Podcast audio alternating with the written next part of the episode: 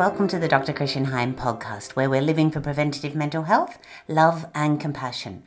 Hope you're traveling okay today. I'm Caroline Heim, and today we're continuing our series taken directly from the monthly live Q&As that Dr. Heim does on the iHealth radio channel in New York with our charismatic host, Hurricane H. In this episode, Dr. Heim talks about the will. What is a will? Where is the will in your brain? And why do some people have a strong will? How do decisions get made in the brain? Are you driven by your subconscious or unconscious? Dr. Heim finishes off with how to make a conscious decision to overcome difficulties in life and some really great practical tips. Let's go. All right. So, uh, first things, uh, first question, uh, doctor, what drives a human will? Are there any studies that address how some humans have such a strong willpower versus some that don't? Okay. Anonymous. Uh, no, Hurricane, no that's that's actually that's a wonderful, wonderful question uh, because, in one sense, we don't know what the will is. In the other, in another sense, we're starting to figure it out because um, psychiatry and psychology spends a lot of time in what we think, in how we feel, and in what we do.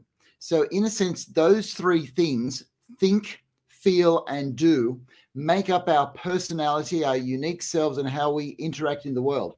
However, the question has to do with the will. What is the will? Because the will is more than thinking, it's more than feeling, and it actually motivates and drives us to do. So we know that there are some things in our body that drive us to do certain things, but is that the will? Well, actually, no, it isn't. The will is when you say, I want this or I want to be this, or I want to achieve this. This is what I want. And the best that the science has at the moment is that the will happens in the orbitofrontal cortex. So I'm in the brain, but I'm in the very front part of the brain, the part that is just above the eyes, just uh, behind your forehead. And in a way, the orbitofrontal cortex leads the whole brain. When you arrive at a party, your orbitofrontal cortex arrives first. Okay.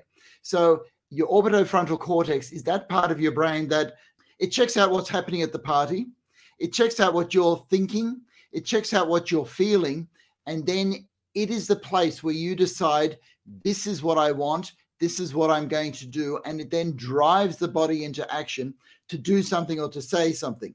Now, part of the mystery is how do we actually explain what we want? Why are we attracted to certain people? Why are we attracted to certain careers? Why do we want to work in certain areas? We science doesn't have an answer to that, but we know that it's very real because it's part of our unique motivation. So the will is very important. So part of that question was also why do some people have a strong will and why do some people have not as strong a will? And the science behind that is we don't know because science, in a sense, assumes that we are all the same in that we interact with the world and we try to survive our environment. But those unique differences, those things that we know that are very important to all of us, they're in our DNA somehow, but how they translate into our brain to saying, I want this, whereas somebody else wants that. That's the uniqueness. That's where we're individuals. That's where what we choose and what we intend becomes so important to how we lead life. So that's that's the start of how to get there, Hurricane. Well, thank you, Doc. And so just listen to you. So it sounds like we all have the ability to actually push and and make the difference. I mean, there is a saying that says, you know, if there's a will, there's a way. I mean, I strongly yeah. believe in that personally, and I, I apply that. So as long as you're yeah. willing, you can do.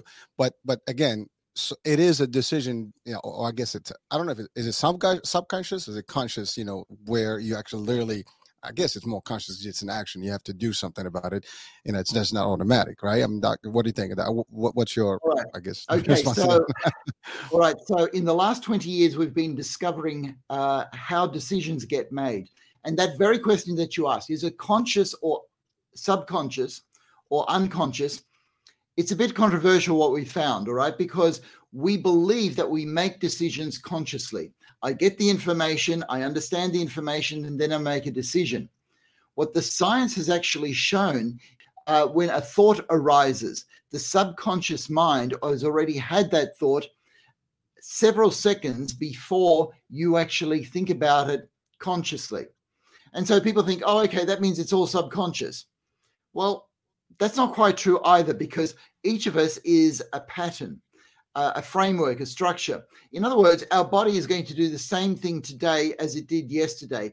There's something that's predictable in all of us because that's Christian or that's hurricane or that's whoever it is. There's an enduring pattern. We don't wake up and rediscover ourselves every day. We pick up where we left off.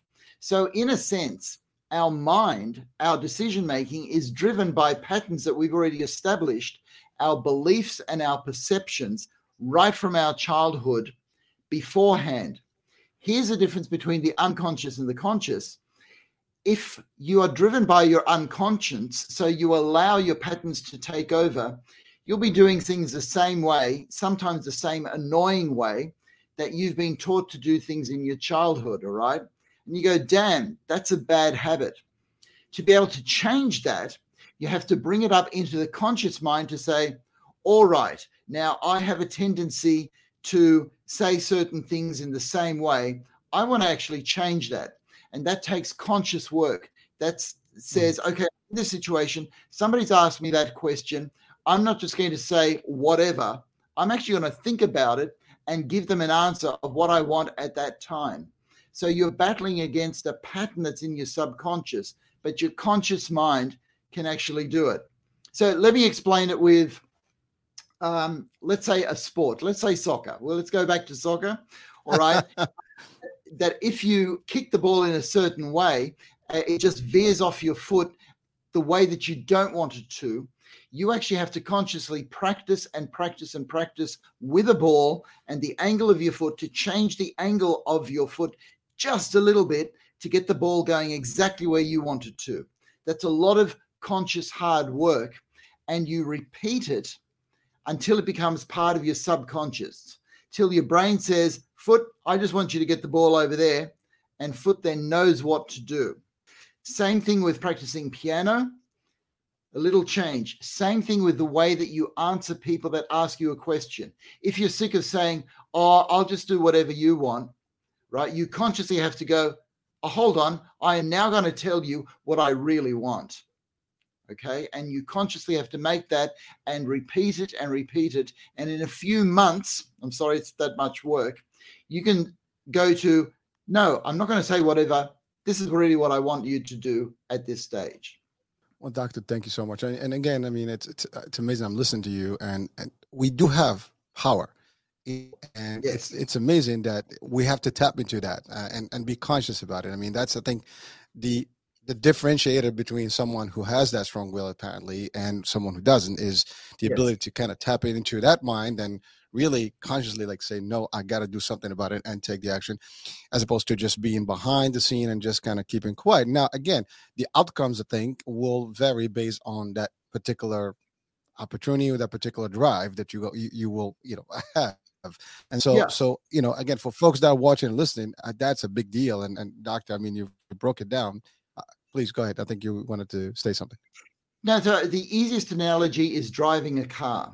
All right. We may complain that we don't like the car that we're in, so our body and our brain, but it's the decisions that are made by you, the driver. That is the will. Where am I going to turn my car? Am I going to turn to the left or to the right? Am I going to say uh, yes to another drink or no to another drink? Am I going to say yes to a relationship to this person or no to a relationship to this person? Every decision we make takes energy. And the problem is making decisions with your will takes energy. Uh, whereas it's much easier to go whatever and just go to a pattern where you abdicate responsibility and just do what you feel like. All right. But the consequences may be good or bad depending on the uh, decision you have to make. And this is where will comes in.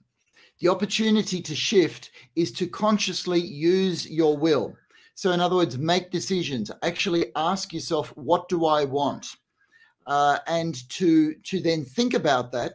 And when you do that, you're using your orbitofrontal cortex. You're using that part of your brain that looks at what you think, looks at what you feel, looks at the environment, and says, this is the choice that I am going to make. I intend to do that. Now, we're slowing down a really fast process in the brain, but it's a process that takes a lot of energy.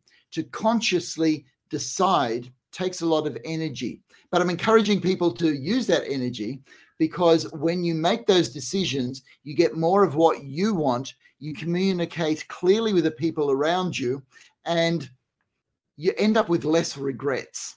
Right. When you're making the decisions that you want. And as long as your decisions are in line with your values and your beliefs and what you want in the world, then you're actually driving your own car through your life just that little bit better. I love that, Doc. I mean, again, it, you live better. And I, I think that's that's. I think we all want to live and enjoy and thrive, and so so hopefully today's question uh, is probably going to be a good answer response for a lot of folks, not just uh, whoever sent the actual uh, uh question to us here. But I think we all can benefit from this particular advice and uh, at least breakdown of what that means to us and how we can put into practice in real life and what that means to us in just you know the environment that we live in and whoever is around us. Because I think at the end of the day, our actions also interact with everybody around us and literally impact everyone around us. So yes. if we tap into this, we probably can be better humans, better husbands, uh, you know, you know, wives, uh, friends, sons, and whoever. I mean, we can be better members of society as a whole. So I think uh, it is just yes. Uh, something that we can drive on. Yes, yes, and this is one of those questions which actually show the benefit of science because uh, humans have asked this question for hundreds and hundreds, thousands and thousands of years. When do I use my will? How do I make myself effective? And actually, uh, this question about the will was articulated in the philosophy of David Hume in the 18th century.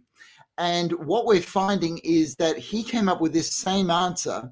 And now, 350 years after he articulated it, the science is showing that he's right. This is how our minds work, and we can make decisions, and we are driven by our passions, as he called it, and our thoughts, but also motivated by our will, what he called uh, conation. So that driving, that desire. So desire is very important. It's part of who we are as unique individuals. So keep your desire, keep your intentions and keep your beliefs and your values. And one of the things that I go back to a lot, Hurricane, is to know what your values are. If you know what you value in life, then you've got kind of a template to help you drive your car through life. You know, I think we need to celebrate our strong wills more. Not when they hurt people and not when they use selfishly to get our own way all the time, but just for good, to achieve something great for others, to push through difficulties when your partner feels like giving up, to keep standing and believing and trying. Let's celebrate our strong wills. Maybe we should have Strong Will Day or something. I'm so glad that you joined us, and I will see you next time. Bye for now.